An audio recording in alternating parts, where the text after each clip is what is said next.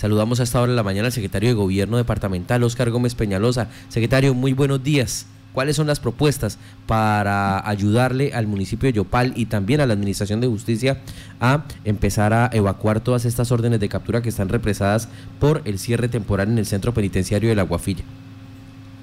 Un cordial saludo para ti, Johan, y un cordial saludo respetuoso para la doctora Marta Cabeza. A todos los amables oyentes de tan importante emisora, pues los saludo con mucho aprecio y con mucho cariño. Decirles que el sistema judicial en el país eh, sigue operando. Eh, yo creería que, que, más que represadas o más que canceladas órdenes de captura, eh, tenemos es una un pendiente o tenemos es una preocupación interinstitucional, interinstitucional entre policía, entre fiscalía, entre gobernación y entre alcaldías. Recordemos que en el marco de la emergencia, el Ministerio del Interior nos saca una resolución donde nos prohíbe el ingreso a los centros penitenciarios. Eh, para nuestro caso, en el departamento tenemos dos, que sería la Guafilla y sería en el municipio de Paz de esa cárcel municipal. Allá tendrían que estar los indicados y los condenados. Nos prohíbe el ingreso de los dos tipos o, clasificación de personas que son privadas de la libertad pero eh, ya hay otra resolución donde el ministerio nos autoriza que debe ser el INPET quien debe eh, recepcionar los condenados. Es decir, en este momento estamos única y exclusivamente trabajando sobre sindicados, porque de acuerdo a los protocolos que hemos articulado entre Secretaría de Salud del departamento a través de la práctica de pruebas rápidas para los condenados que estaban en las carceletas, pero que ya, gracias también a la gestión de la Fiscalía, de la Policía, repito, un trabajo interinstitucional articulado, hoy ya no tenemos encarceletas. Podríamos hablar de una población, de, una cierta población eh, condenada que ya es responsabilidad del INPED. Nos queda el tema de los condenados, de los sindicados, perdona.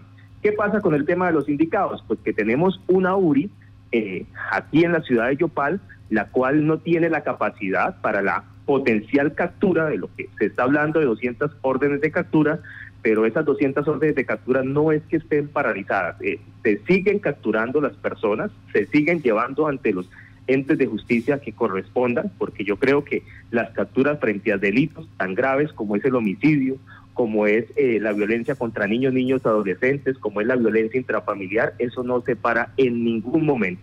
La preocupación es tener un plan B, y ese plan B eh, obliga mediante un fallo de tutela, pero más que el fallo de tutela, mediante una concertación entre alcaldía y gobernación. Nosotros le hemos planteado a LUSPET, que es uno de los entes rectores en tema de habilitar estos centros penitenciarios, a que nos eh, evalúe y nos dé un diagnóstico sobre un predio ubicado en la ciudad de Yopal, eh, en la cual nosotros haríamos las adecuaciones entre gobernación y alcaldía. El USPED demora un poco, hay que decirlo de esta forma muy clara, para darnos su respuesta. Seguimos en la consecución de más predios, que es el último compromiso que se tiene para la habilitación de estos centros eh, temporales y de paso para eh, privados de la libertad en condición de sindicados. Entonces, esa es la tarea que tenemos. Hay que agradecer al doctor Fabián, Diego Fabián Peñuela, que es nuestro director seccional de fiscalías, al coronel Juan Carlos Restrepo. Ellos han ampliado su capacidad de carceletas y no han parado en eh, capturas. Lo que se dice es que podríamos tener, sí, un inconveniente si no preveemos estos, estos, estos espacios donde finalmente deben estar los indicados. Entonces, agradecemos mucho a nuestra policía, agradecemos mucho a nuestra fiscalía y los esfuerzos que se hacen, primero en controles, en la manera preventiva, pero ya también estos temas de capturas que no han parado en el marco de la emergencia. Secretario, eh, ustedes tienen una reunión pendiente con la alcaldía y de pronto con el mismo USPED y también eh, con el Ministerio de Interior sobre hacer unas visitas a unos terrenos. Eh, ¿Cuántos terrenos están ya, digamos que vistos para poder habilitar muy posiblemente alguno de estos centros de, atención a los sindicatos? Bueno, también quiero rescatar la participación del doctor Luis Eduardo Castro, el alcalde de Yopal. Un hombre que diligente en temas como estos y en todos los temas de la administración pública. Ayer ha pedido que sea la Procuraduría la que acompañe este procedimiento, porque no podemos nosotros disponer de un predio y esperar eh, tiempos que no son prudentes para que entidades que les corresponde avalar eh, la estructura técnica, la viabilidad, etcétera, etcétera, pues tengamos nosotros una demora en ello y aquí sí se nos pueda eh, complicar los temas de carceletas en el departamento del Casanare. Nosotros tenemos en diálogo y tenemos mesas de trabajo. Hemos tenido muchas mesas de trabajo con el doctor Hugo Archila, con el equipo de gobierno de él, con el equipo de gobierno de, de, de ese tiempo de Casanare. Y hay unos previos que por seguridad no los podría decir públicamente, pero ya hay un avance frente a ello. Lo que tendríamos que garantizar posteriormente es su equipamiento, su seguridad, su alimentación, sus elementos de aseo, todo lo que corresponde que no vulnere los derechos humanos de las personas que van a estar en estos, en estos centros de, reclusión, pues que recordemos son sindicados mientras les definen su situación jurídica. En el momento, bueno, no vamos a decir dónde están ubicados, pero en el momento cuántos predios se van a visitar.